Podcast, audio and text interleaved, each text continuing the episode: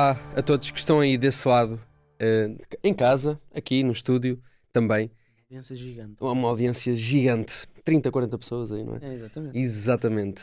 Bem-vindos a mais um Roycast. Estamos aqui, eu e o Diogo, neste nosso projeto, eh, Olá. qual nós Olá costumamos dizer que trazemos conversas com retorno, fazemos É verdade. convites a empresários de sucesso, empreendedores de sucesso Muito bem. e trabalhamos com. e falamos, não trabalhamos nada, falamos sobre diversos temas aqui, Uhum. seja de vendas, negócios, marketing, eh, também na área de empreendedorismo, liderança, enfim, vamos trazer aqui vários temas sempre à conversa. E hoje eh, a nossa convidada é.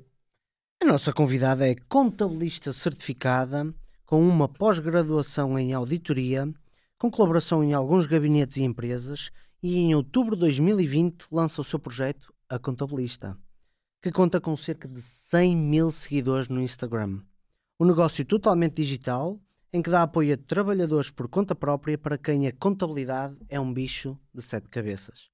Segundo a própria, a profissão de contabilista não morreu e cabe a cada um de nós, da área de contabilidade, transmitir isso e sermos uma mais-valia junto da sociedade. Damos as boas-vindas à incrível Bruna Fernandes. Muito bem-vinda. Olá, Bruno. Muito bem-vinda, Bruna. Muito obrigado por teres vindo. Obrigada eu por este convite. Olá a todos que estejam aí a assistir. E foi, eh, é muito gratificante eh, estar aqui a falar.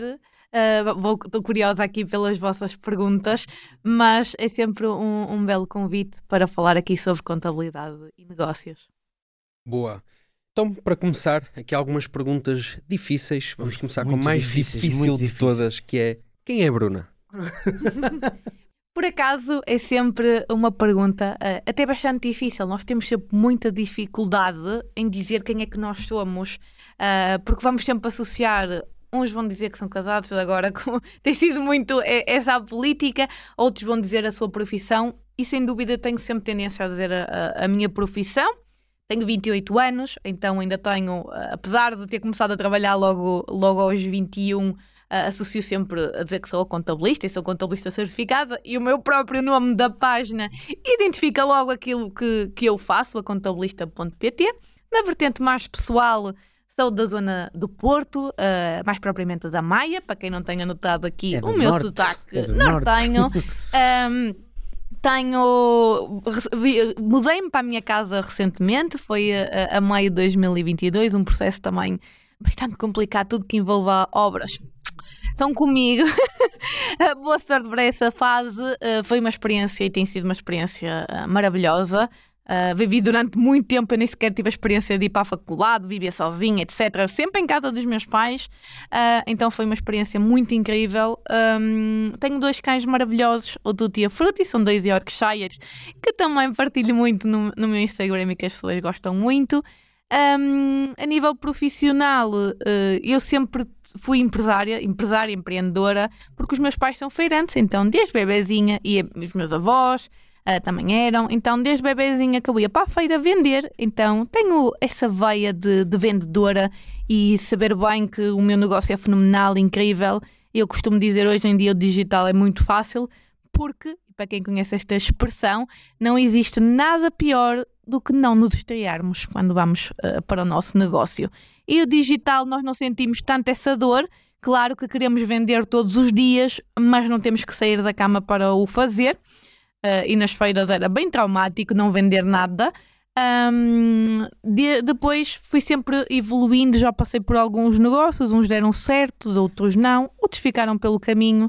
Já tive uma página de organização, sim, eh, por incrível que pareça, que hoje em dia sou zero organizada, mas sim, era o Organize with Bruna, para quem quiser ver, ainda está. Organize with Bruna. Uh, durante também uma fase tanto do secundário como da mesmo até uh, recentemente que foi quando eu larguei uh, tive uma tive um, fazia feiras em que o meu negócio ou seja o dinheiro era eu todo que decidia com o apoio dos meus pais mas era eu que decidia em que fazia bijuteria e vendia em várias feiras e foi bastante lucrativo deu para pagar o meu carro a faculdade uh, e ter ali um, um side hustle como eu costumo dizer durante um bom tempo mas com a contabilista tive que decidir largar de vez e dedicar-me a 100% ao negócio, ahm, às formações e a criar equipa, que hoje em dia já somos quatro pessoas e estamos cada vez a crescer mais. Boa. E, e nós queríamos falar um pouco mais deste sobre o teu projeto, que hoje é um negócio, a contabilista.pt, ou, ou números digitais, não é? a empresa. Um, mas eu queria, antes de, de, ser tu a colocares pelas tuas palavras, eu gostava de salientar aqui uma coisa muito importante que foi o posicionamento que tu colocaste muito vincado nesta área da contabilidade, que se calhar para muitos é chato, e da forma como tu descomplicaste a coisa e fizeste com que as pessoas começassem a gostar da área, ou pelo menos a dar mais atenção. E eu senti muito isso, tudo, desde a tua forma de falar, o teu branding, as cores, a, a forma espontânea como tu falas é difícil esquecer a Bruna. Nós, quando entramos na página, nós sabemos logo quem é a Bruna, quando a vimos ao longe, percebemos logo a Bruna, está ali a Bruna. Isso foi espetacular e eu senti algo diferente realmente e foi por isso que tu também cresceste imenso. Ser diferente é ótimo. Sim. E dá uh, resultados. Desde uh, de miúda, um, eu tenho, eu gosto muito de, de, fazer coisas manuais, de pôr a minha criatividade um, fazer uh, coisas. Já da minha mãe, a minha mãe é muito criativa e deu-me sempre esse, esse bichinho. E na contabilidade, especialmente a trabalhar para outros, eu não conseguia ser criativa. Por mais que eu quisesse, cortavam muitas vezes uh, as pernas.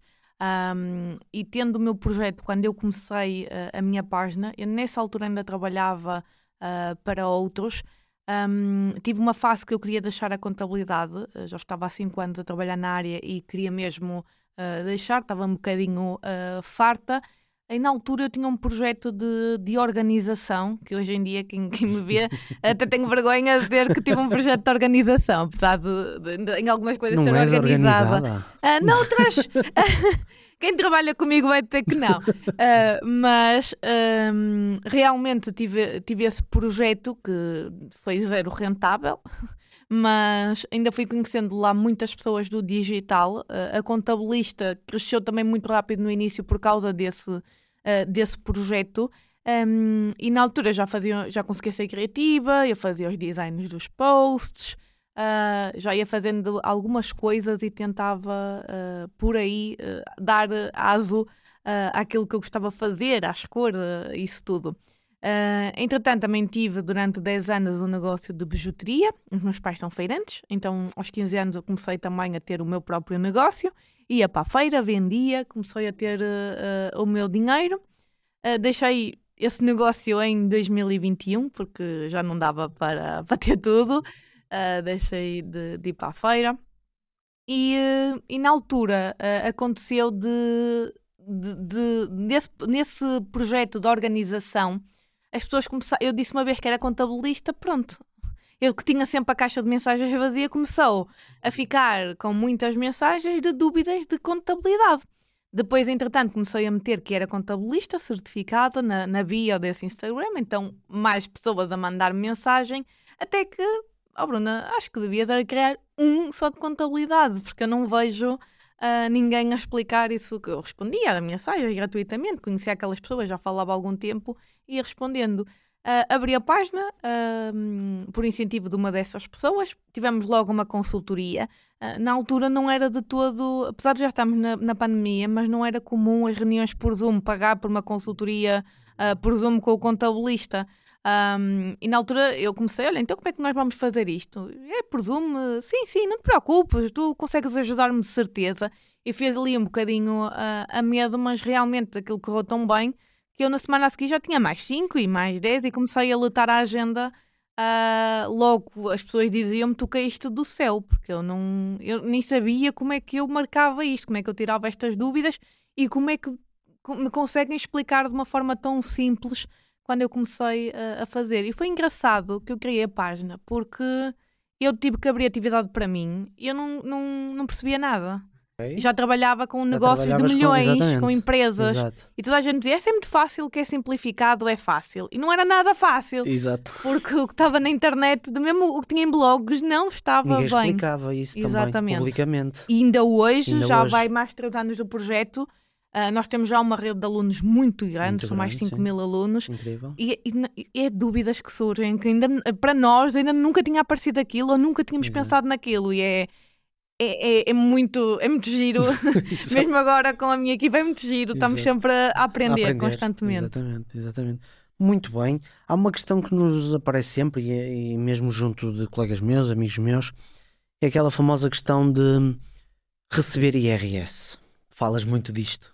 Consegues explorar um bocadinho isto? Claro que sim. E desmistificar um bocadinho esta questão do receber IRS. Eu vou receber IRS em abril, ou em maio, ou junho. O que é que é isto?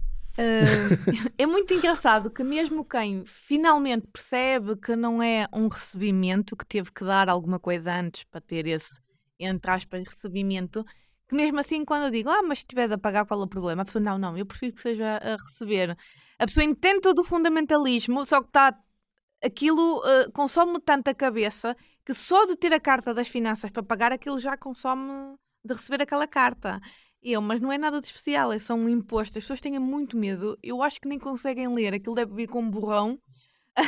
Porque nem, às vezes está tudo escrito na carta. Eu hoje em dia não acho que seja assim um português tão, tão complexo. Há- Está bem discriminado cada passo, como aceder, como corrigir alguma coisa que seja necessário nessas cartas ah, que eles enviam. Mas realmente as pessoas têm muito medo. É mais isso, é o medo das que é, finanças. é cultural, é falta de literacia, ou o que é Houve ali uns anos hum, que, que houve ali muito medo associado às finanças, não sei muito bem, porque não, não estava ainda a trabalhar sequer, sim. ainda estava Eu tenho essa praticamente percepção no, também. no secundário, ali na altura da crise, mesmo com os, os falsos recibos verdes. Exatamente. Havia ali muita confusão, ah, com muitas coimas associadas. Depois há sempre alguém na família que teve um problema com finanças. Muitas Exato. vezes nem foi com as finanças, foi com ah, as portagens e com esse tipo de coisa. Não tem Exato. nada a ver. Exato. Mas as pessoas, pronto, associam muito esses medos e há sempre, há sempre alguém que na família que aconteceu alguma coisa e que É teve verdade, problemas é de verdade. negócio. Há sempre, há sempre. sempre, há sempre.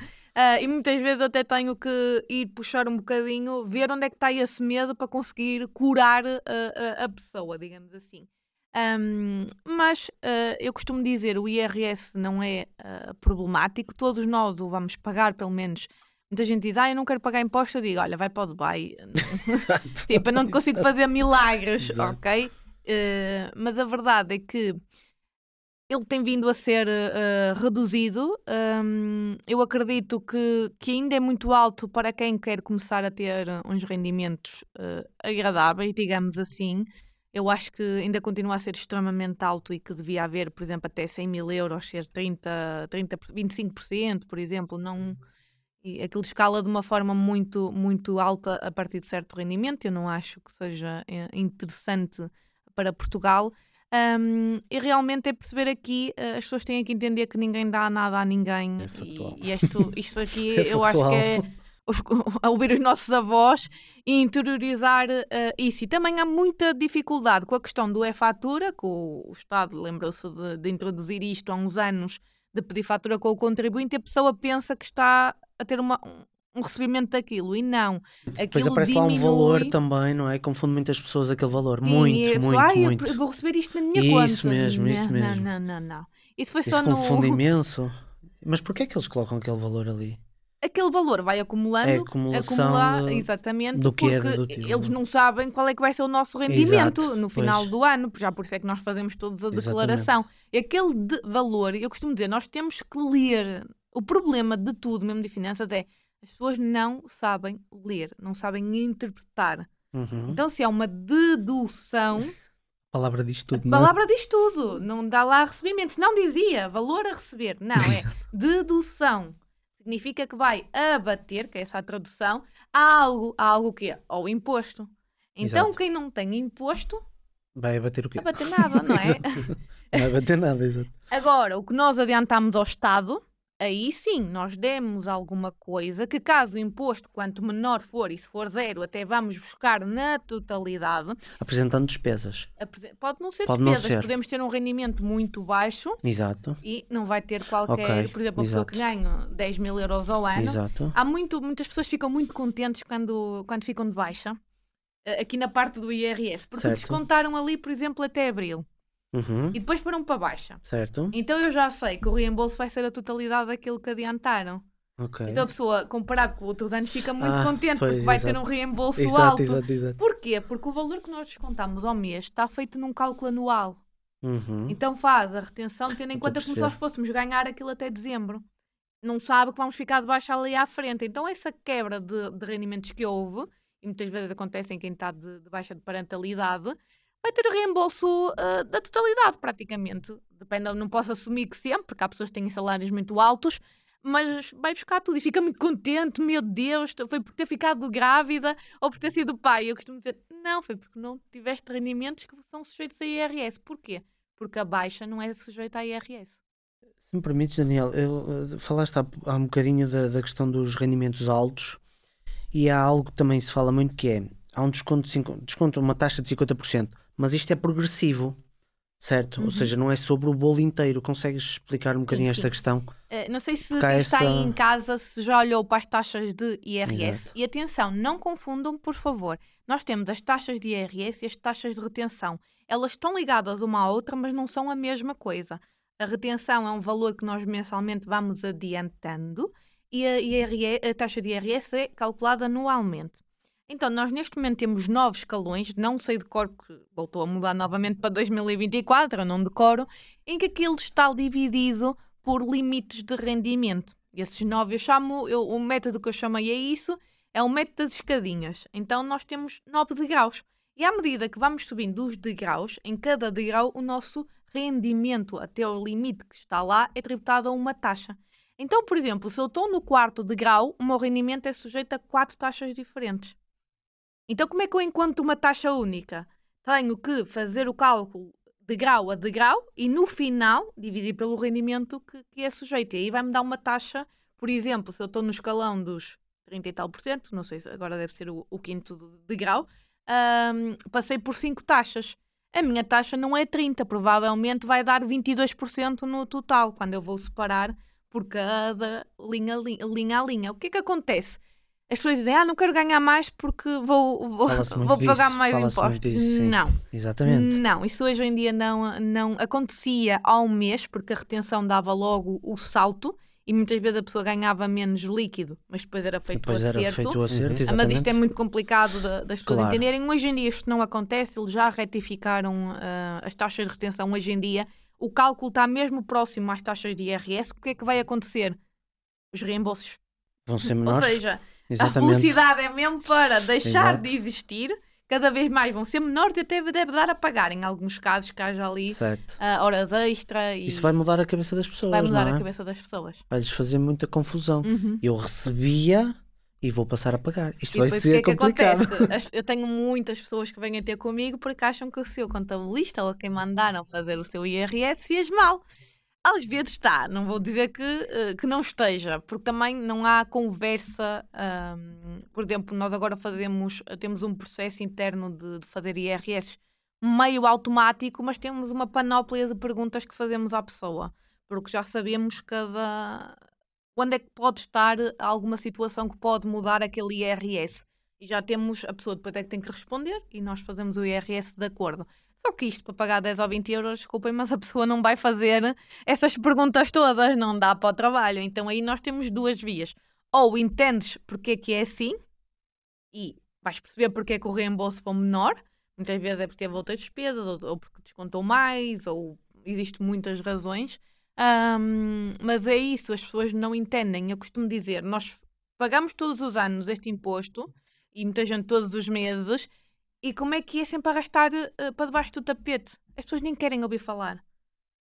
No outro dia estava num jantar com pessoas, que, com amigos meus que estão a viver fora do país. Nenhum deles vivia cá. Não, vivia uma e os outros dois fora. E o que é que acontece? Essa queria saber mais, porque o salário dela vai aumentar e queria saber mais como é que podia poupar no IRS. E os outros estavam tipo, meu Deus, ter essas conversas, não. Ao jantar, Ao jantar, que sei que ela tipo, muito, muito entusiasmada. E essa que estava fora também tinha uma amiga que fez o meu curso e estava assim, opá, eu acho mesmo piada porque eu lá fora, lá fora, por exemplo, tenho a tendência a falar muito bem uh, que lá fora é que é. Ela estava a dizer, ai, a mim também quando vem uma carta, porque lá não é, por exemplo, ela estava na Inglaterra, não é, não tem, a maior parte das vezes não tem que fazer IRS. Só que imaginem que surge um, um, um ato isolado. Certo. Levam aquilo junto ao salário, ah, também faz ao ano e têm tipo uma batulada de impostos. Eles têm que andar a explicar pois. que não, é só uma coisa esporádica naquele mês, não vai acontecer sempre. E depois aquilo é um monte de confusão. Ou seja, eu acho bem mais complexo. Às vezes, uh, lá fora, e toda a gente pinta que é maravilhoso, e eu vou comparar muitas vezes os impostos e não. E não, Uh, Nós ok. não pagamos assim uh, tão mais. Falas de rendimentos singulares, Sim, rendimentos singulares. não coletivos, neste não caso. coletivos, Exato. aqui. Aqui é porque acabamos sempre. hum, qualquer pessoa que tem negócio tem que olhar para o seu bolso. Uhum. Todos eles vão pagar na mesma IRS. Por isso é que também, e podemos depois, não sei se é uma das vossas perguntas aqui, muito sociedade, trabalhador independente, o que Sim. é que é melhor. E eu vim desmistificar um bocadinho e até ensinar outros contabilistas que tinham a ideia que sociedade é que era ah, maravilhoso. ah, e tentar, e depois os clientes vão atrás do que, do que eu venho dizer, obviamente. Ah, e realmente tenho, tenho também o outro lado da moeda que era os clientes acharem que estava muito mal, que, que pagavam muito mais do que antes. Ah, e, e explicar porquê. Hum, e realmente eu gosto muito do IRS porque mexe com toda a gente. Uhum. Uhum. É aquele imposto que vai, vai mexer. Toda a eh, gente. eh, qualquer pessoa que tenha uma empresa vai pagar IRS. IRS. Portanto, é aquele imposto que toda a gente, e eu foco muito nisto, eu faço, eu entrego, mas mesmo na entrega, nós, nos e-mails todos, mandamos o e-mail, chateamos para comprar o curso. Porque achamos a importância das pessoas saberem. Eu acho até importante, muita gente diz, ah, isto devia ser ensinado nas escolas, e eu tenho uma opinião contrária, porque gostava de acho ouvir essa que, opinião. hum, Eu acho que é um tema. Primeiro, hum, eu, eu, eu fui para a faculdade e não aprendi a fazer. Não, não entrei sequer no portal das finanças. Até porque aquilo ah, vai mudando o, o software. Eu acredito mais de perceber a raiz e nas escolas explicar que se paga impostos, porque é que se paga, onde é que vai, ah, ensinar a ler ah, as leis, porque é que está dividido por artigos. A parte da interpretação acho mais importante. Hum, e, eh, e o que é que acontece? A parte dos impostos, aquilo está sempre a mudar. Vai, eh, mesmo Ok, para as escolas é um bocadinho complicado estar Ok. sempre atualizado. Na parte fiscal, eu acho mais importante explicar como é que funciona e que uma parte do rendimento vai para impostos e depois esses impostos são aplicados não sei aonde, para também tomarem decisões a nível político e entenderem porque é que falam. Porque é que os políticos falam tanto de IRS? Não se vê falar tantas outras medidas e o Orçamento de Estado são 400 páginas. Porquê? Porque é o que mete nos- mexe no Mete bolso, no bolso to- dos, dos contribuintes, exatamente. ah, e o que é que acontece? Eu acho que deve partir de cada um de nós em casa, por exemplo, os pais fazerem, tirarem um dia na altura da entrega do IRS e fazerem em conjunto com os filhos. Fazerem em Para família. isso os pais têm que saber também, não é? Exatamente. Exatamente. Daí eu, eu falo na é. importância e eu Pois é. ensino muito e no curso, quando, quando o e-mail de boas-vindas é obrigada por teres tomado essa decisão e para te ajudar tanto gerações mais antigas, porque vai ensinar os pais, tanto como gerações futuras. Nós estamos a mudar aqui muita coisa sem ter ainda noção do progresso que vai existir. Exatamente. Até porque hoje não há desculpa para os pais não saberem. Eu conheço um excelente curso se chama Faz o teu próprio IRS, Exato. que ensina de A a Z a como fazeres o teu IRS. E com o valor que eu continuo a dizer, olhar para aquele valor, já no retorno que tu tens Uhum. do curso, não é? Pelo preço, Pelo preço é inacreditável. tem um é valor verdade. gigante. É o IRS. E eu tinha essa questão também, se me permitis, que é os contabilistas sabem fazer o IRS, aprenderam isso na faculdade? Não. Pronto, ok. E aqui também Só é um ponto importante. hum, o contabilista não tem de saber tudo. Isto foi durante uns anos que havia essa ideia que nós... Via, o contabilista fazia tudo, tudo e mais alguma coisa. era. E nós conseguimos fazer muita coisa, nós, por isso é que eu digo que, co- que a profissão não está morta, porque nós somos extremamente polivalentes, nós conseguimos fazer, agora não vamos fazer por 100 euros por mês. Nós podemos fazer pagamentos, nós podemos gerir eh, contas correntes, nós podemos fazer tudo, nós podemos ser o, o assistente administrativo, o, financeiro, o consultor, nós podemos fazer tudo. Agora, por 100 euros, não. Claro. Isso, isso até me leva a outra questão, tendo em conta que estamos a falar no contabilista. Eu não sabia fazer IRS.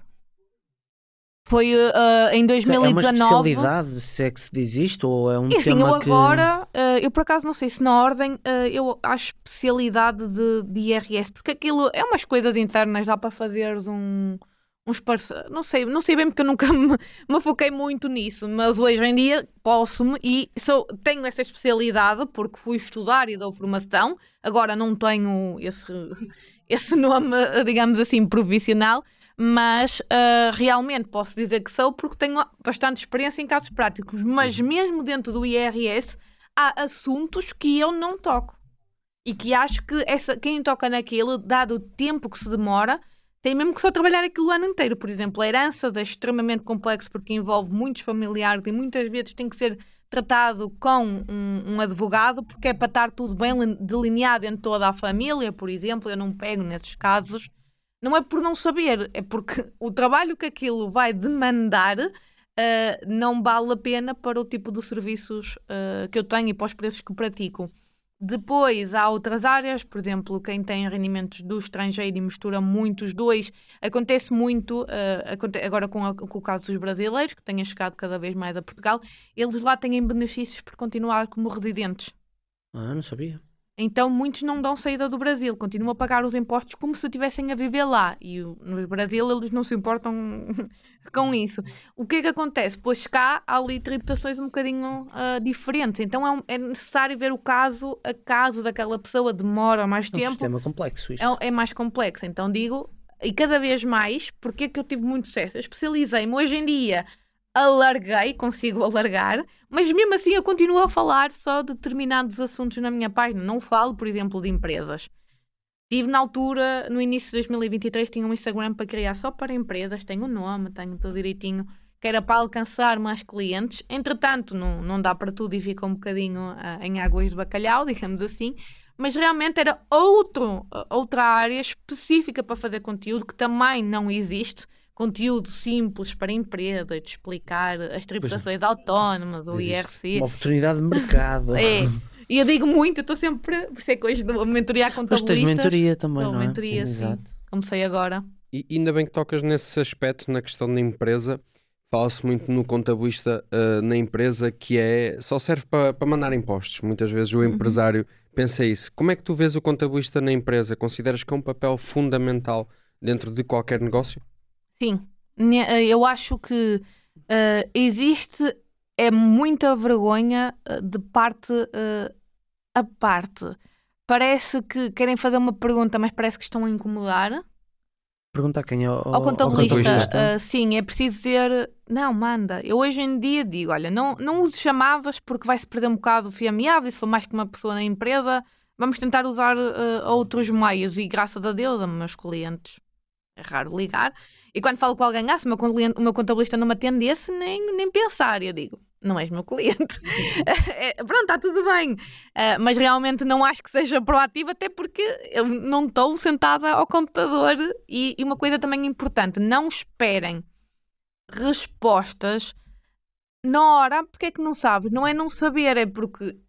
E eu posso te dar diferentes respostas tendo em conta várias situações que tu possas fazer, porque não uh, há casos que eu quero dar, eu gosto sempre de dar a minha resposta aos clientes com base uh, em algum parecer da ordem, com base em leis, não digo com achismos, eu não funciono com achismos. Ou quando é com achismos, eu tenho que dizer: olha, isto não está na lei, é um bocadinho dúbio, há um bocadinho uh, aqui pareceres do tribunal, que já é jurisprudência, já nem é lei, foi algum juiz que decidiu daquela forma, então a tia ainda não se pronunciou sobre este assunto, queres atirar o barro à parede? Eu costumo dizer, é o, é, o, é o empresário que tem que tomar decisões, o contabilista não está lá. Muita gente diz, ah, foi o meu contabilista que disse para fazer assim. Por acaso hoje não, ouço muito isso. Não, não isso. façam isso. Uh, cada um que, empresário que está a tomar, a empresa é sua, o contabilista apenas informa. informa. E ele é que vai tomar decisões. Eu também, na minha empresa, sou a contabilista dela e eu tenho tanto que tomar decisões como empresária como claro, contabilista. Claro. É, é, é, tão simples assim. E é muito do não foi o contabilista que disse, depois também há muitos empresários que é só para para meterem as culpas sim, em alguém, sim, sim, isto com é os trabalhadores, é ah, foi o contabilista que fez mal, lá, não foi nada, ele disse-lhe ah, todas ah, as opções dizer, de processar o salário, justamente quando é saída, o cliente é que escolheu, exato. não é?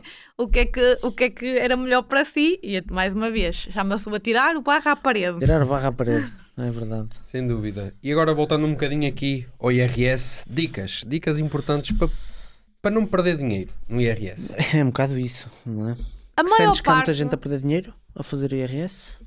Depende das situações. Uh, já vi um, algumas coisas, por exemplo, cotas profissionais que nem sabia, porque lá está, nem perdeu o tempo a ler. As pessoas têm medo, abre a página. Aquilo não morde, não vai estragar nada só por entrar lá. Ahm, depois, por exemplo, ah, nas faturas de não ir classificar, mas isso já começa a ser a bater na tecla, as pessoas já começam a, a fazer. Depois há sempre maroscas que dá para fazer, obviamente. Não é fatura, aquilo é um bocadinho, como eu costumo dizer, cada um é. Eu, eu digo assim: toda a gente que me segue, a maior parte tem mais que 18 anos de idade, ou para fazer o IRS ah, deverá ter. Então cada um sabe de si. Eu digo: olha, isto aqui é informático, o software aceita. Pois, exato. Eu percebo o que estás a dizer. Das Se é, despesas, não. não, ah, por exemplo, livros, vai comprar um livro Um de um romance. Certo. Aquilo entra como educação, educação, se quiser. sim. Se é, não. Se, se há muita fiscalização, dá-te. Não, porque também não, não nos interessa. Às vezes passa, outras vezes o sistema com- retira. eh, aquilo no dia 15 de março é quando fica tudo validado por parte da AT. E às vezes desapareceu a dedução. É o que eu digo, mais uma vez, a tirar o barro ah, à parede. E aqui muita gente já tive este tipo de comentários que é ah, mas tu, tu és contabilista, tu não devias dizer isso, parece mal. E eu assim, eu por mim, é, eu por mim, eh, nem havia o contabilista certificado. Estou um bocadinho. Também tenho aí eh, Em que sentido? um misto, ahm, porque é vincular coisas a mim que eu não tenho interesse que vinculo. Porque lá está, o empresário que toma as suas decisões. Eu estou ali para fornecer informação, porque eu estudo sobre o tema. Uhum. Eu estar depois, o que é que acontece? Sou funcionária das finanças, porque eu tenho que, sou, eu tenho que garantir que o que o empresário faz está correto. E depois fico numa posição ingrata, porque tenho tanto que, que não me dá nada. As finanças apenas dizem, ah, mas precisa de pagar a um contabilista para ter isto. O cliente ia pagar na mesma, porque ele não quer fazer aquele trabalho. Se alguns não iam, alguns, mas a maior parte ia pagar na mesma, porque o trabalho paga-se com Mas tu achas que deveria ser outra pessoa a fazer esse trabalho? Ou, não, ou não, é não estou a dizer isso. É a palavra de ter a nossa senha, Ah, o nosso ok, NIF ok, a testar, que se tiver problemas, fui, eu assinei aquilo e estava. Eu tenho que seguir. O meu cliente não pode decidir, ah, eu não dou, quero lá saber das faturas. E eu digo, isto vai para não documentado, vai pagar 50%. Ai, que meta isso aí. E porque, ai, que eu pago os 50%. E eu tenho que ficar, ah, mas eu tenho que fazer isto, porque a tia obriga-me e tal. E eu preferia até. Então pronto, faça o que você quiser. Ah, sim, estou a eu submeto assim, dizer, o problema sim. é seu. No fundo, é tirar a responsabilidade dos contabilistas Exatamente. caso o, o gestor de negócio tome uma- queira tomar uma má decisão, porque vocês também não podem colocar a, a pessoa contra a parede com uma faca, não vais fazer assim, não é? Poder, E- posso, eu faço. Pois, Mas- pois eu ia- porque não é? Tem, tem Eu não que é ser um por bocadinho- valor que eu recebo que eu me Exato, vou ah, ah, associar, porque depois as Sim. coimas também. também... É. Exatamente, vocês é acabam por eh, responsabilidade. Por ser isso é que eu digo, não é interessante para o valor que ainda assim que se cobra e Da que eu já cobro um bocadinho acima do mercado, ainda acho Sim. que é baixo, mas já cobro bastante acima para o Sim, que o sim, mercado está a pagar. Não, não é. Então é assim, para que é que nós temos isto? Começa a ser um bocadinho para nós também ingrato. É engraçado. Mas continuamos a lutar, porque é prestígio, não é? Mas, mas é muito ingrato se vamos a pensar. E o, co- o meu cliente, se eu tirar de lá o meu nome, o meu cliente continua-me a pagar. A mim não me faz qualquer diferença. Sim, é engraçado estás a falar disso, porque o contabilista, olhando assim numa perspectiva mais ampla, Por isso é que depois é, é ah, só serve para as assinar. profissões mais Então- importantes de Portugal. Então retira-se, se é só para assinar, Se não houver contabilistas, isto acaba. Ah, nós somos a, pro- a Vocês profissão, param um país. nós paramos o país, porque se não entrar. recentemente Sim. com a vossa excelente bastonária. Mas nós não podemos. apoio. Porquê? Porque a Pois. coima vai para quem? Pois, Para exato. estou a empresário. perceber. E quem é que se lixa? Nós, que o cliente reporta. Depois reporta a vocês. Pois. Porque É. nós, se quiséssemos, não entregávamos nadinha. E muita gente, muitas vezes, não entrega muito cedo, especialmente que senão eles acabam por. Ah, então entregar cedo, então vamos diminuir prazos, toca a vir para trás. Por isso é que muitas vezes digo aos empresários: paga, paguem prestações, paga, que é para eles verem, que senão retiram isso tudo. Pois, exatamente. A questão do IVA, Não é por, é, não, é que por não. Tenho dinheiro, tenho, mas tá, que é para eles entenderem que muita gente usa, precisa, não Também há concordo dinheiro. com isso. Faz Sim, sentido. sim, sim. Faz Ah, porque se sentido. virem que ninguém está a utilizar é a porque não há necessidade, não Sim, é? sim, eu concordo com isso, faz todo Exatamente. sentido.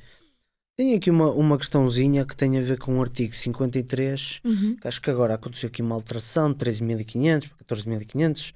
Eu, eu, eu vi isto e por acaso até fui eu que coloquei esta pergunta aqui porque tenho esta dúvida. Uhum. Antes de mais, o que é que é o artigo 53, por aqui para a audiência, e perceber o que é que realmente está a acontecer agora em 2024 relativamente a, a isto.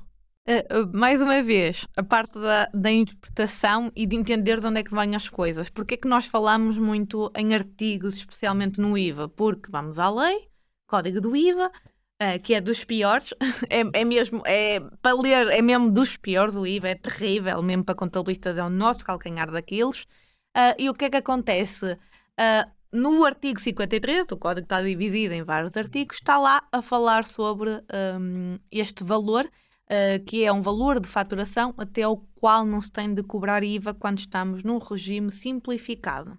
E que é importante, uh, nós temos vários uh, tipos de começar um negócio e isto aqui nós chamamos a forma societária, digamos assim, a forma jurídica.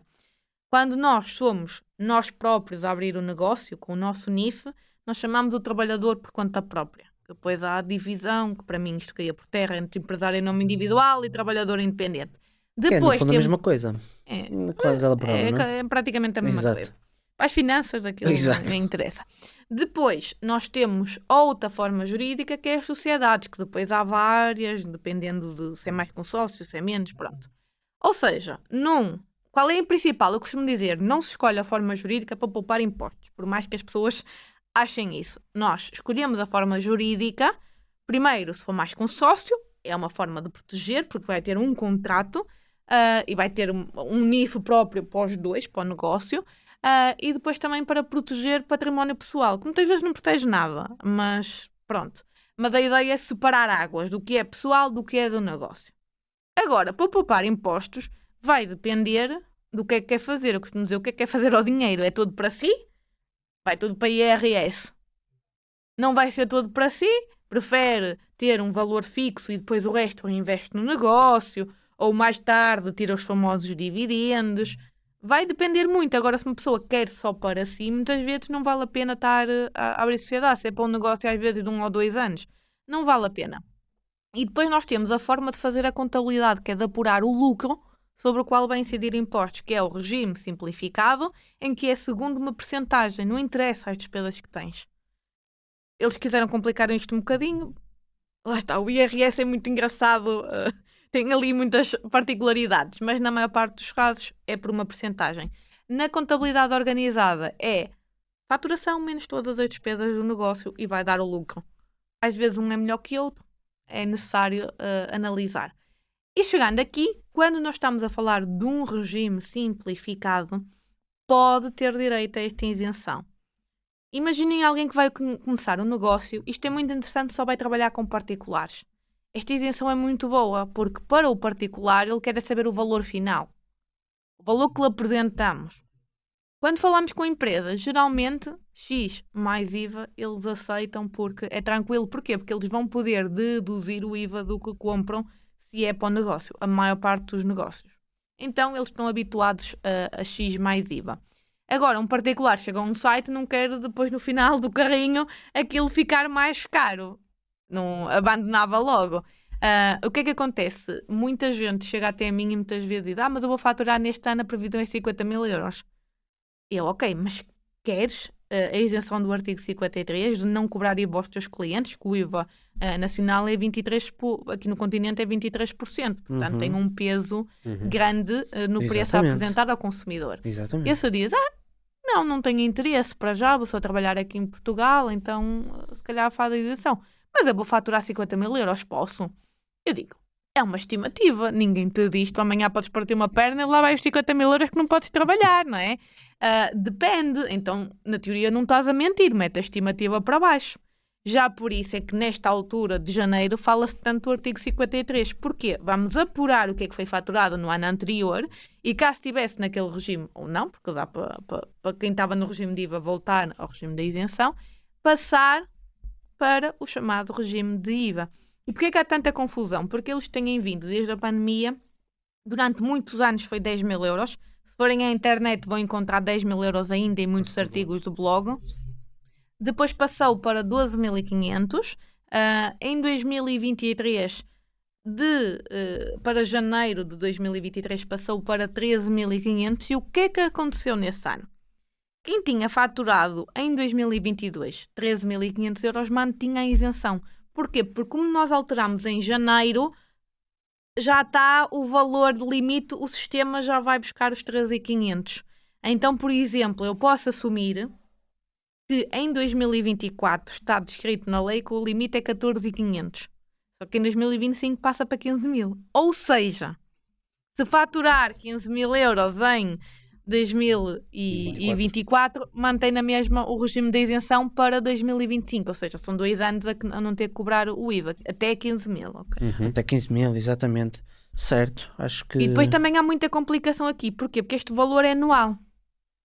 Exato. Ou seja, se a pessoa, e isto vamos pela lógica, e depois há muita gente que vem com perguntas que é quase. A pessoa sabe que, que aquilo não vai ser assim, mas pode ser, vamos. Vou tentar a minha sorte. Que é, abriu, por exemplo, atividade em dezembro de 2023 e faturou 12 mil euros.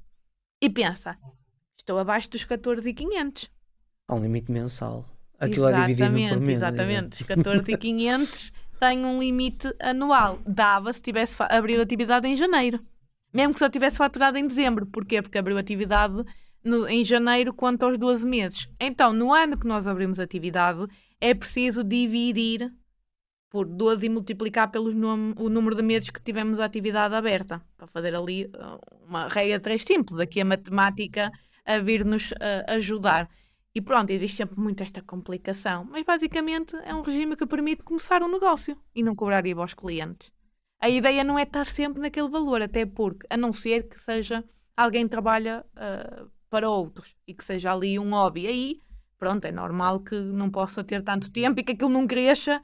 E aí 10 mil euros, 5 mil euros faz uma diferença, é um extra uh, nas suas contas. Agora, quem vai viver só do negócio aquelas coisas, até não perguntar o que é que se passa na vida das pessoas quando só faturam isso durante muitos anos, e depois aqui também há um problema, uh, do nosso país em geral. Eu não estou a criticar porque eu não sou crítica. Tem muita gente que diz, ah, eu não consigo faturar tudo, diz-me aí como, o que é que eu tenho que faturar, e eu, ok, lá está.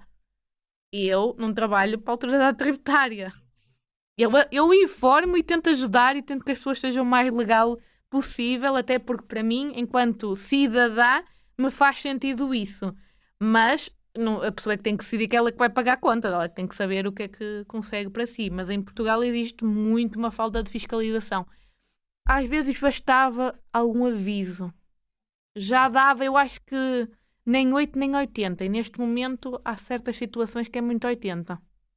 É uma fuga à descarada, como eu costumo dizer. E até podia introduzir alguns mecanismos às vezes uma cartinha, por exemplo, aconteceu muito com os investidores um, em, em 2021, uh, eh, que começou-se muito a falar durante a pandemia de investimentos.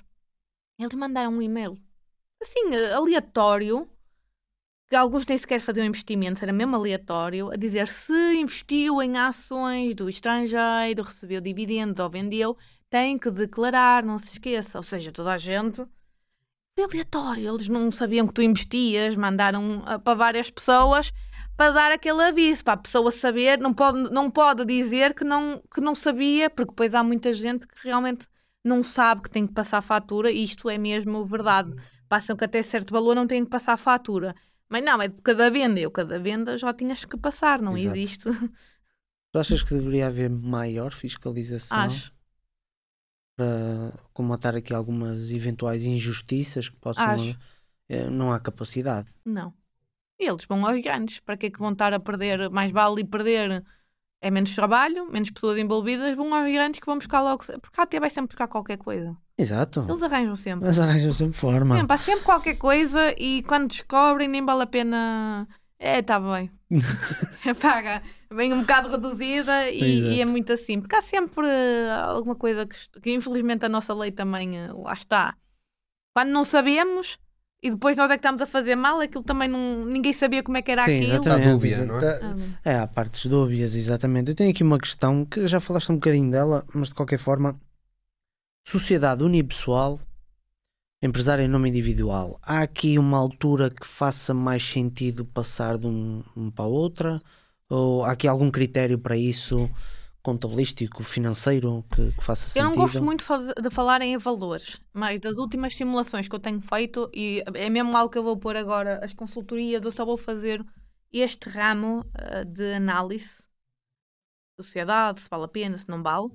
O resto é tudo feito pela minha equipa, só estas, e vai ser mesmo esta, vou ter lá, olha, menos 50 mil, nem, nem venhas para mim, que não, não, vale, não vale a pena sequer estarmos a pensar nisso.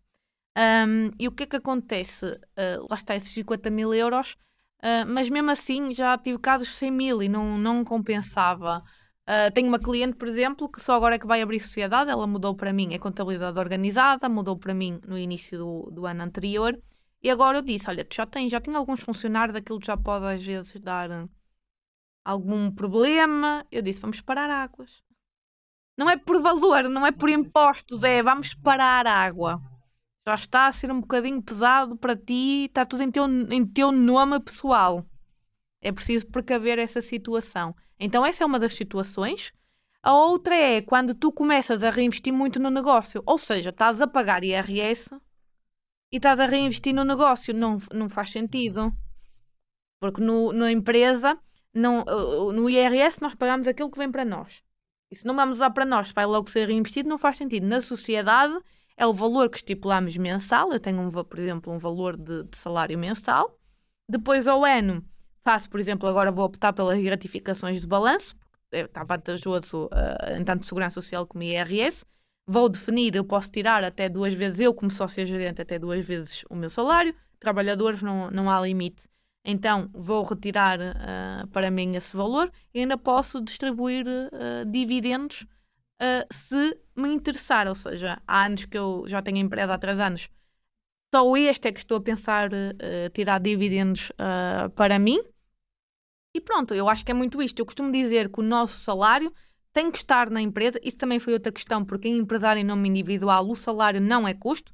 Porquê? Porque é rendimento, é, é rendimento que, que, é tributado em IRS. Claro, claro, claro. Uh, e o que é que acontece um, na empresa, e isso foi um trabalho que nós tivemos a, a fazer com ela por causa das margens, uh, na empresa já vai ser custo. Digo, olha, aqui vais, vais ter menos, por exemplo, acabou com 12 mil, agora vais acabar com 5 mil, se mantiver tudo igual. Porquê? Porque o teu salário vai entrar aqui como, como custo.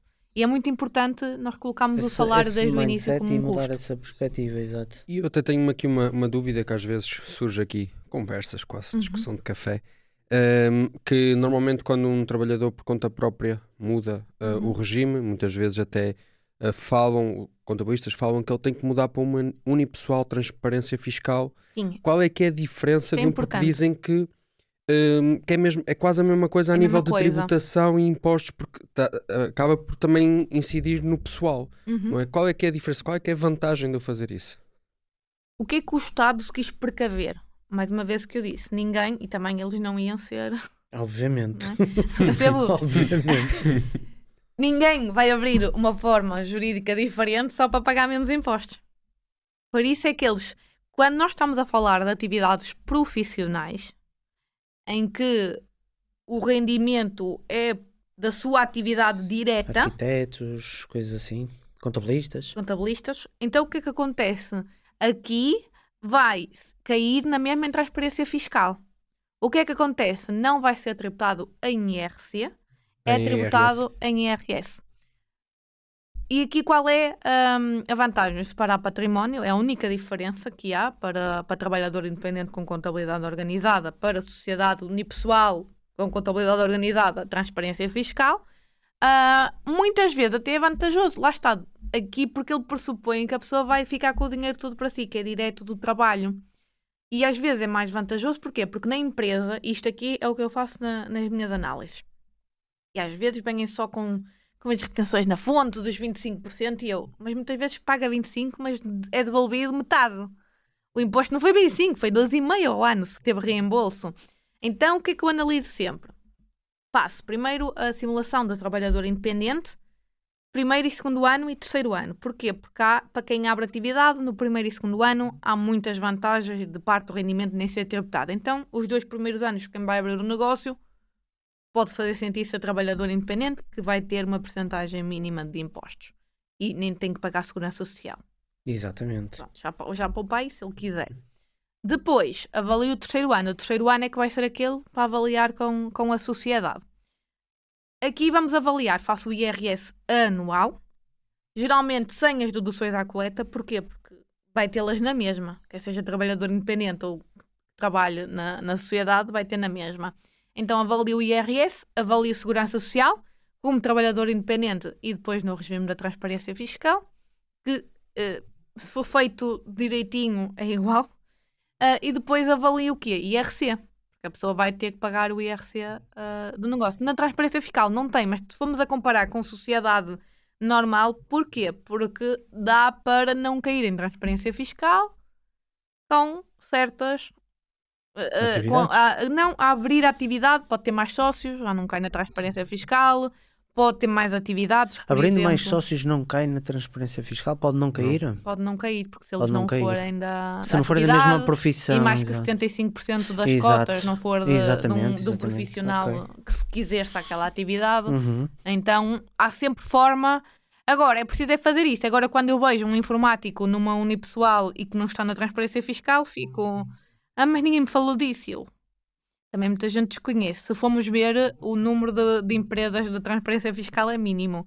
Mais uma vez, problema para o contabilista que nós não queremos ter. e que é chato. Meu Deus, meu Deus. Eu tenho aqui uma perguntinha, mais agora relacionada com investimentos. Uhum. E eu sei que tu falas muito deste tema, e a sociedade também, tem a ver com os PPRs. Vale a pena, na tua opinião, não vale a pena? Isto é uma pergunta um bocado genérica, mas de qualquer forma, é um tema que eu acho que é importante falar. Para mim, Uh, depende uh, se a pessoa quer fazer investimentos. Exato, parte um, do pressuposto que sim, exatamente. E, e vai depender uh, daquilo que ela entende. Eu gosto de PPRs porque é simples. É bastante simples, a maior parte das pessoas entende. É muito bom para quem tem filhos porque vai ficar no nome do filho e a maior parte dos investimentos não dá, tem que ficar no nome do próprio, então o PPR tem essa vantagem. Uh, nesse caso, não vai ter os benefícios fiscais, mas dá para, para investir para os filhos. Um, para mim, vale até os 2 mil euros para quem tenha IRS. Uh, ah, eu acho que sim, se tenha o dinheiro disponível, porque é logo uma poupança de 400 euros. E hoje em dia existe uma panóplia de situações que consegue reaver o dinheiro se quiser, que basta ter um crédito à habitação e já consegue. Se ele quiser, vai buscar o dinheiro. Não precisa de esperar pela idade uh, da ah, reforma. Sim, sim, exatamente. Há uma panóplia em que dá para. Porque muita gente diz, ah, mas o dinheiro está preso. Exato, dá, há muitas. Exatamente, exatamente. Crédito à habitação é uma delas. Uhum. Exato. E agora voltando aqui uh, na parte dos investimentos, falamos sobre PPR, criptoativos. Como é que é a legislação? Paga-se imposto? Ótimo. Tá bom, vamos falar sobre isso. Está ótimo. Para nós, quando eu quando comecei, eu, os investimentos é engraçado, foi a primeira área que eu comecei a falar lá na página da organização. Uhum. Então, foi aquele tema que eu tive que estudar desde essa altura e que já vi muita gente a vir por aí a refutar coisas que eu dizia e eu já tinha estudado, estudado e dado a minha opinião porque que era assim, até porque não existia informação por parte da AT. Começou a existir ali em 2021, 2022 e eu comecei a estudar o tema ainda não tinha a página da contabilista. Foi na altura com a, a tio Patinhas que ela fez um curso e me pediu para, para falar dessa parte do IRS. Lá fui eu estudar. E o que é que acontecia? Os criptoativos não havia legislação.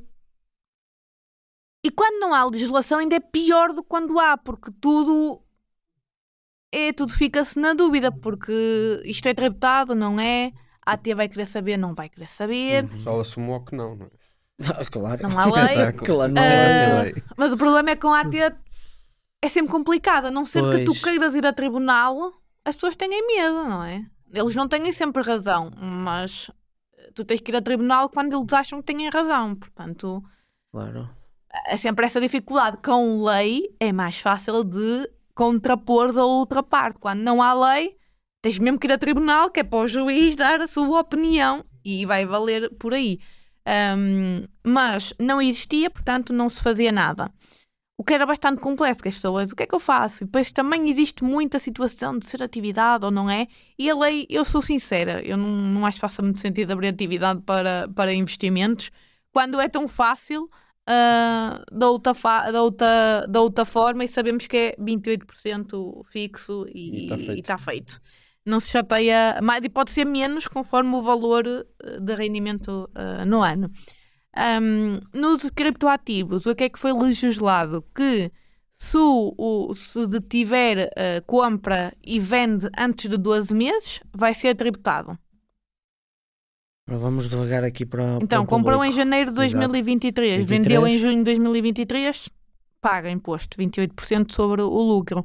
Se não teve lucro e foi prejuízo, declara na mesma, pode englobar e no outro ano que haja lucro, abate esse prejuízo se ele quiser.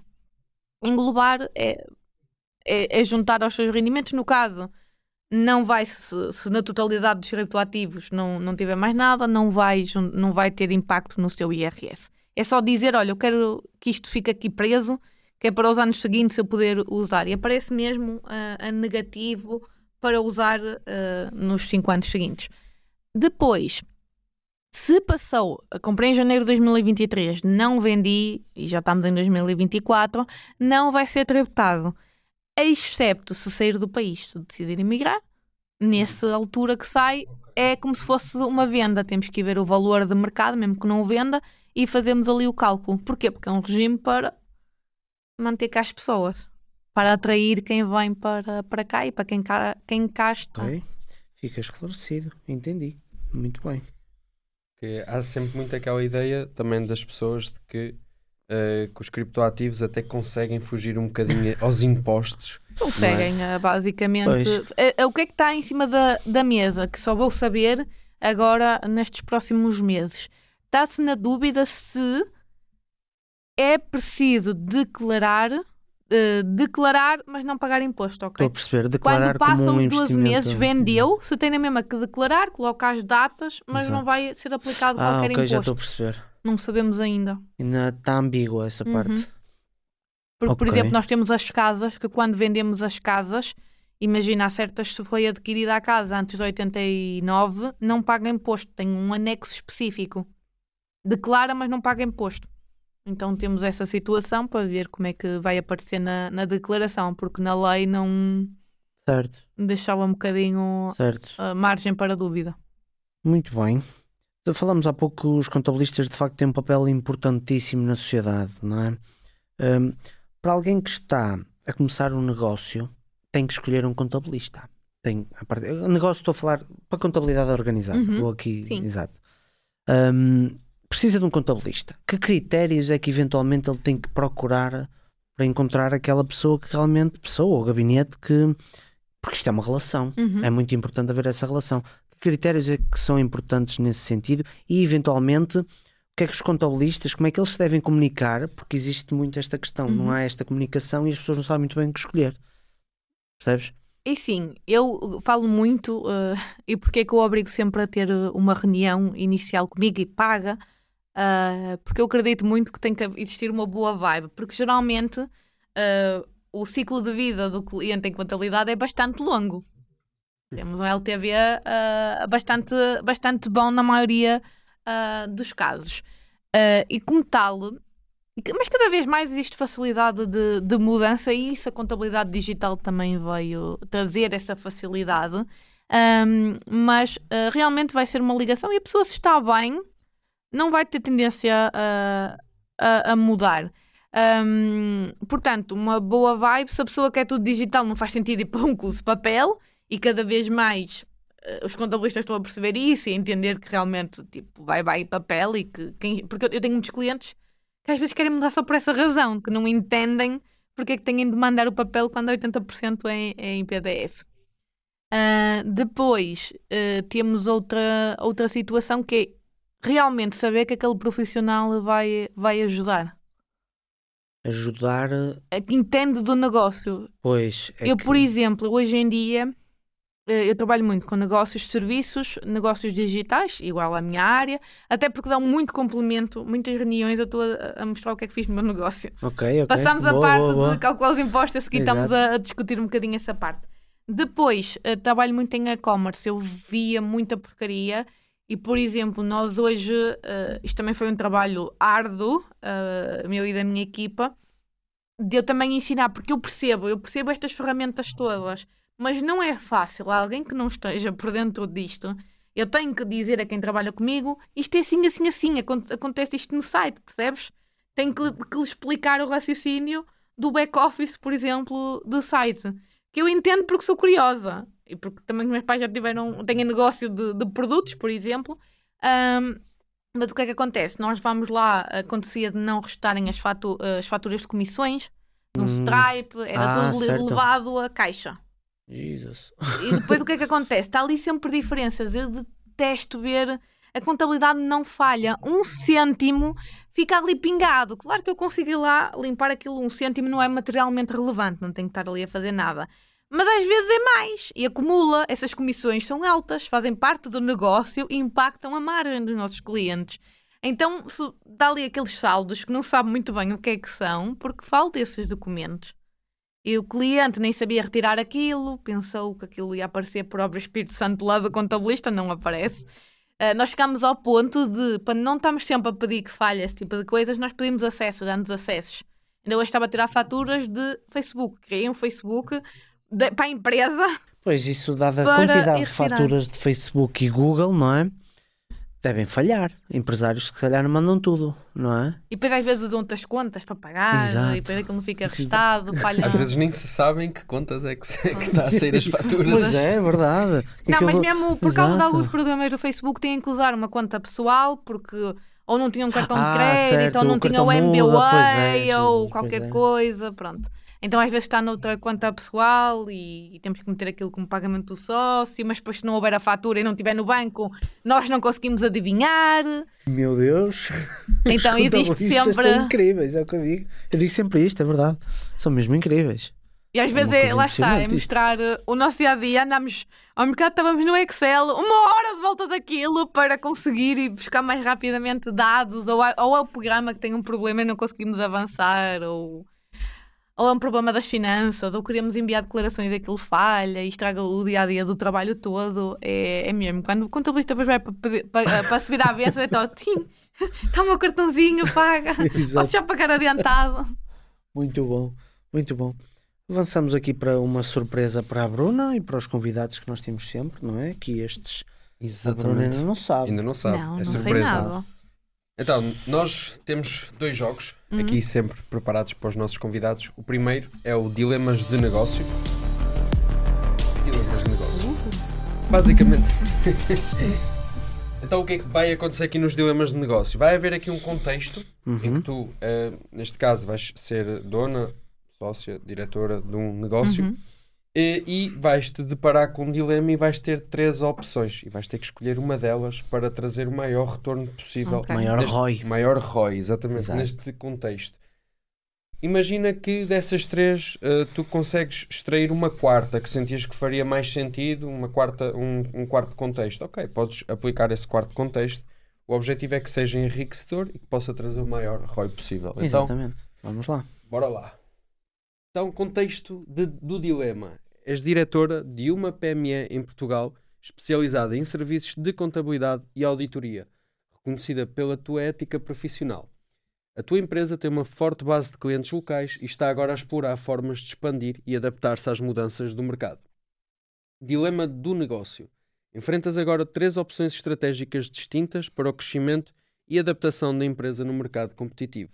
E escolhe agora uma das três opções, sendo que a linha A é expansão internacional, expandir os serviços para mercados internacionais, aproveitando oportunidades e economias emergentes ou em regiões com uma procura crescente por serviços de contabilidade e auditoria. B.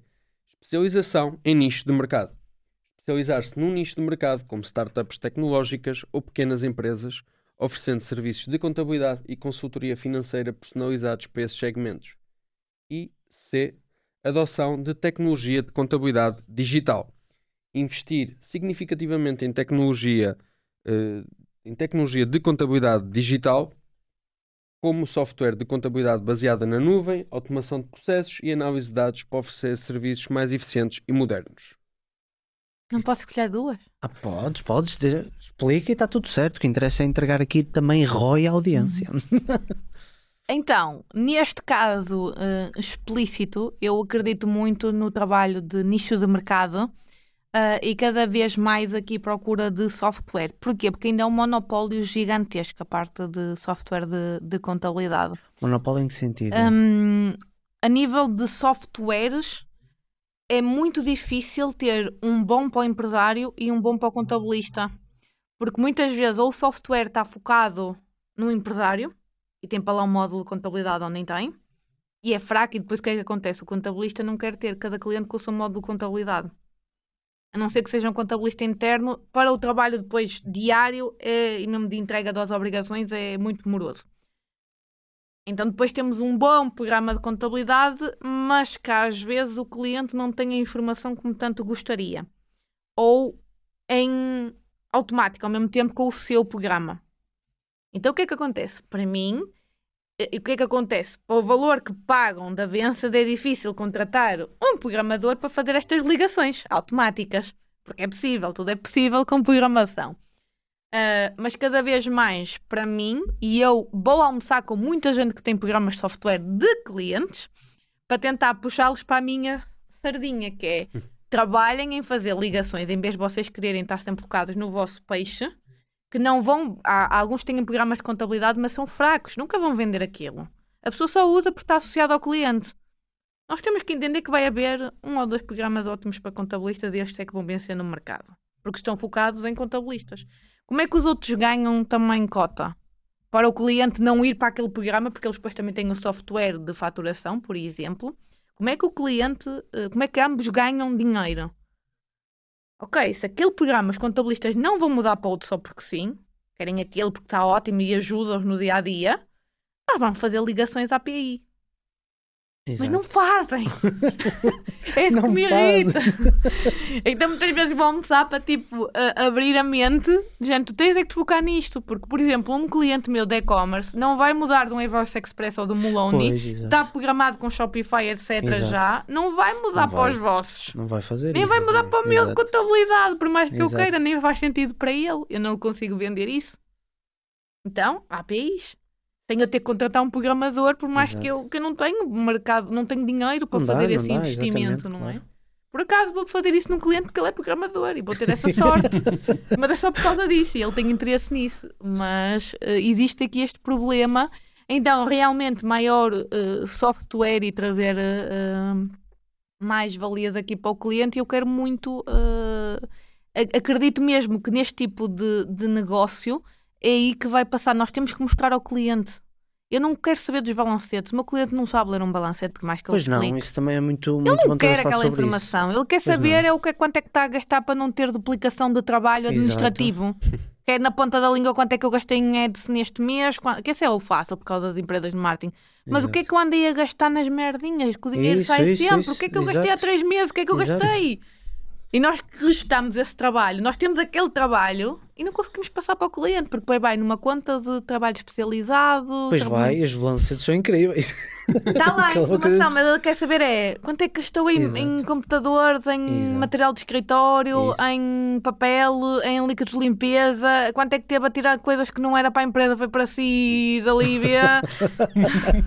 sim, sim. É um bocadinho por aí trazer, e nós temos que trazer isso que e os clientes querem. a tecnologia pode ajudar muito nisso. Pode ajudar, sim. Exato.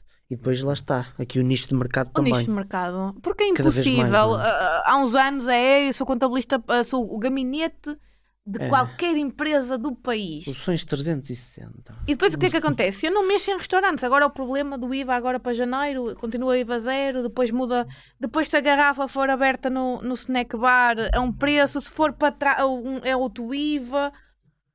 Eu não tenho paciência para estar por dentro dessa, dessas leis, não quero. Mas quem se especializa só em restaurantes, cafés e Exato, tipo, exato.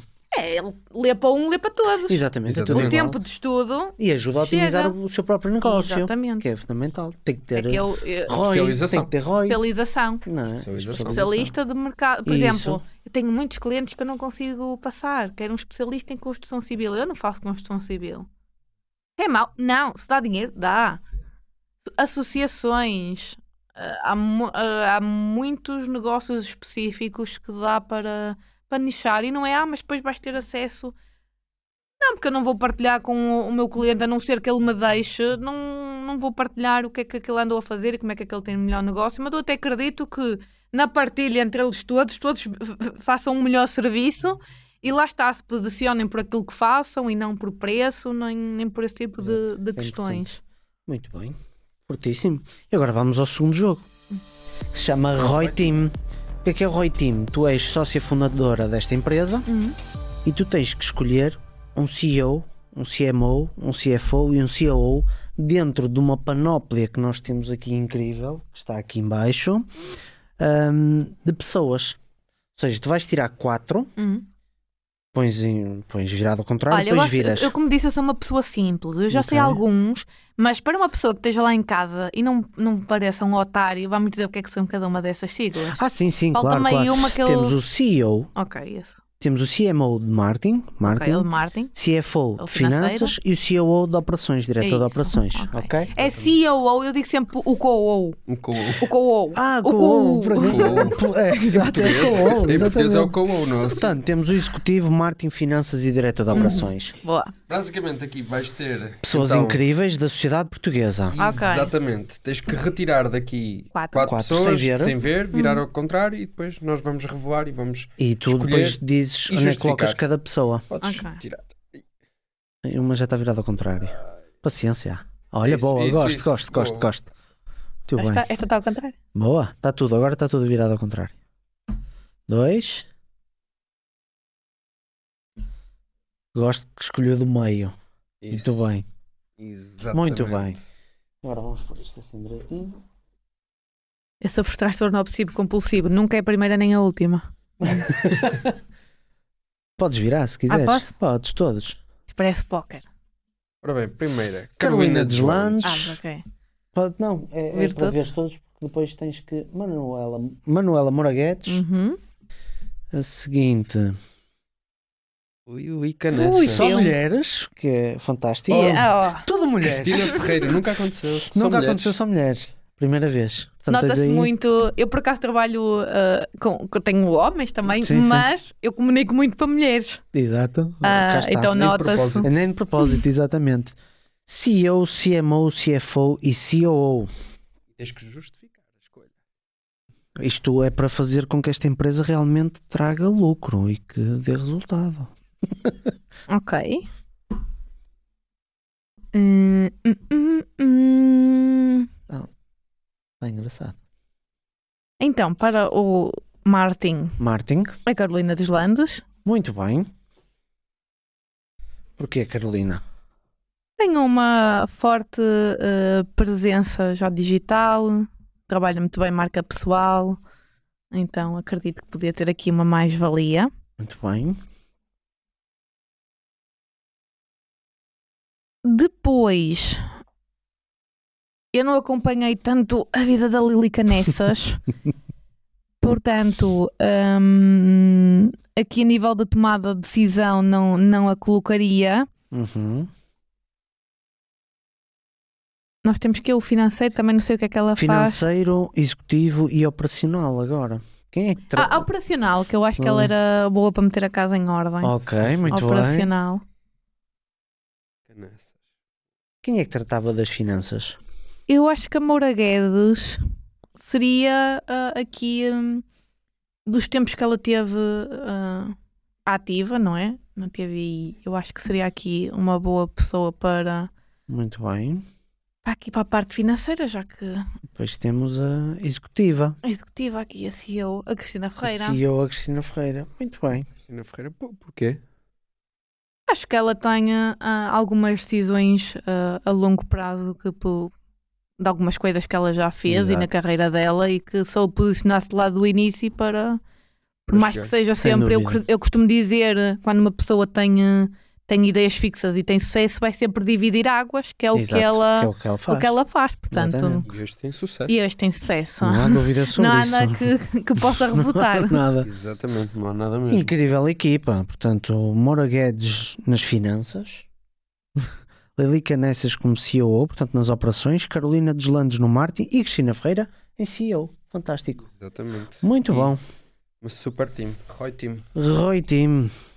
Boa. Agora, para finalizar, nós Exato. fazemos sempre aqui uma questão eh, relacionada sobre empre- empreendedorismo. É? Sim, Quem está a exato. iniciar no processo de negócio, o que é que tu dirias a uma pessoa que está a começar? Quer eh, abrir o primeiro quer negócio. abrir o seu primeiro negócio ou que esteja a abrir, até pode estar a abrir outro negócio. Ehm, Hum, por onde é que ela deve começar para ter o máximo de ROI possível? exato. Não cobrar baixo, Ok.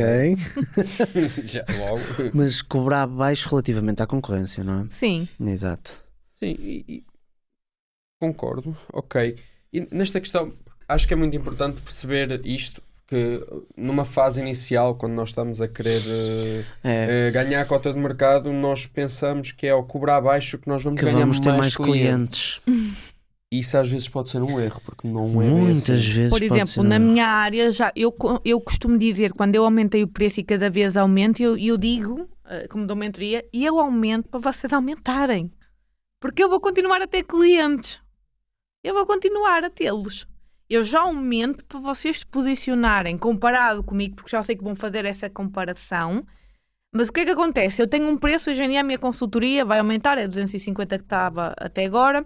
Então o que é que acontece? Se alguém vende consultoria a 30 euros, o cliente que à partida a já me diferença é tão conhece, grande, não a é? diferença é tão grande que ele vai Aqui pensar. qualquer coisa "Hum, esquisita. isto é muito estranho. Exato. O serviço, se calhar, não é assim tão bom. Pessoa não Exatamente. tem conhecimento. Mas quando, eh, quando então é próximo já o pode, valor. Quando é próximo, Exato. já vai eh, se se identifica ou não. Por exemplo, há Exato. muita gente que hoje em dia já não se identifica comigo. Claro. ah, ou porque sabe que eu não vou ter tempo, ou Uhum. pensa que eu não vou dar. Por isso é que hoje tenho uma equipa. Eu costumo dizer, Claro. não sou eu. Esqueçam ver-me na rua a fazer não sei o quê. Eu tenho, tenho a equipa por trás lá nos escritórios. Exato. Esqueçam o que é que eu ando a fazer, porque isso também.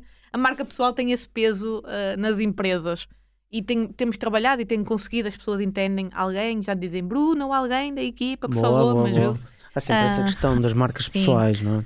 Hum, mas uh, realmente uh, acho que por aí vai-se por quem se identifica. E muitas vezes, por exemplo, como eu já dou mentorias, vai um bocadinho de, por exemplo, ah, porque ela trabalha com a Bruna, ou teve o apoio da Bruna, já confia um bocadinho mais. Mais. Sim, já tem essa Sim. aval da tua parte. Sim. não é? Eu, por exemplo, recuso muito trabalho e as pessoas, de dizeres que não, as pessoas ficam chateadas. Isto também é um conselho que eu, que eu dou. Quando nós dizemos que não, temos que dar uma coisa positiva para, para cair nas boas graças da pessoa. Pois. Então, quando, eu, por isso é que eu tenho tanta dificuldade em certas áreas de aconselhar um bom profissional. Estou sempre à procura. Por exemplo, heranças, eu recuso e a quem é que eu dou? Porquê? Porque o cliente, se ele facilitar, o cliente que não é meu cliente na teoria, mas que eu sei que todas as pessoas são possíveis clientes, o que é que vai acontecer se ele der um- o queijinho, a ajuda que ele quer? Eu, eu disse que não, mas ele não vai perder horas agora à procura de outra pessoa. Eu já lhe dei a pessoa. Vai entrar em contato com essa pessoa. Se essa mesma pessoa não puder e der a outro, está a facilitar sempre E a vida dele. no futuro até a pessoa se vai lembrar de ti se Lembra-se precisar disso, de, outra, Vai de- outra coisa, porque tu não a desamparaste no momento em que ela Exatamente. supostamente tinha estava Fico sempre próxima, bem, não é? fico sempre Pensaste bem na nela? imagem. Sim, acabaste Pensaste por nela. pensar nela. A pessoa pensa que está próxima do objetivo e depois tu quebras-lhe ali as pernas. não. Eu sei Não. agora. Nunca não? vai ficar associado a um, um não meu. Exato, exato. Vai ficar, a Bruna ajudou-me. Exatamente. Exatamente. Muito bom. Muito bom. Muito forte, muito Completamos forte. aqui então mais um Roycast. Incrível, incrível. Foi muito obrigado, Bruno. incrível. Obrigada, muito, foi muito, muito obrigado. bom. Espero que lá em casa também gostem tanto Ah, certamente, desta boa certamente. conversa. Muitos esclarecimentos, foi ótimo. Eu adorei, tem imensas notas aqui, portanto, Sem dúvida. É uma, é uma área bastante sensível. Que não há tanto muito importante. Muito, muito importante que- falar sobre isto, eu acho. Exatamente, eu acho que houve aqui muita, muita passagem de conhecimento. Quem quem está a puxar para trás a gravação, que volte lá para trás mesmo, porque há aqui muita coisa Sim. muito, muito boa. Então, em jeito de despedida, agradecer aqui então à Bruna mais uma vez, Muito obrigado, aqui ao Bruna. Diogo, por estar Obrigado, presente, Daniel. pessoal que está no estúdio também. As Agradecer 30 pessoas mais aqui, 30 não é? pessoas, exatamente. Pessoal que está lá em casa, agradecer mais uma vez por estarem presentes, a assistir-nos, a aturar-nos. O Diogo fala um bocadinho às Eu vezes. falo muito, eu falo muito. E qualquer coisa que, que queiram dar de sugestão, comentários, eh, que queiram dar para enriquecer ainda mais, convida convidados, sugestões de Exato. convidados, eh, estejam à vontade, mandem-nos uma mensagem, deixem um like, partilhem para chegar a mais pessoas, para podermos crescer um bocadinho mais. E é esse o nosso foco, poder entregar sempre retorno em- nestas conversas. Portanto, Muito até bem. mais. Até, Até um dia. próximo Roycast. Até um Muito próximo obrigado. podcast. Tchau. Tchau.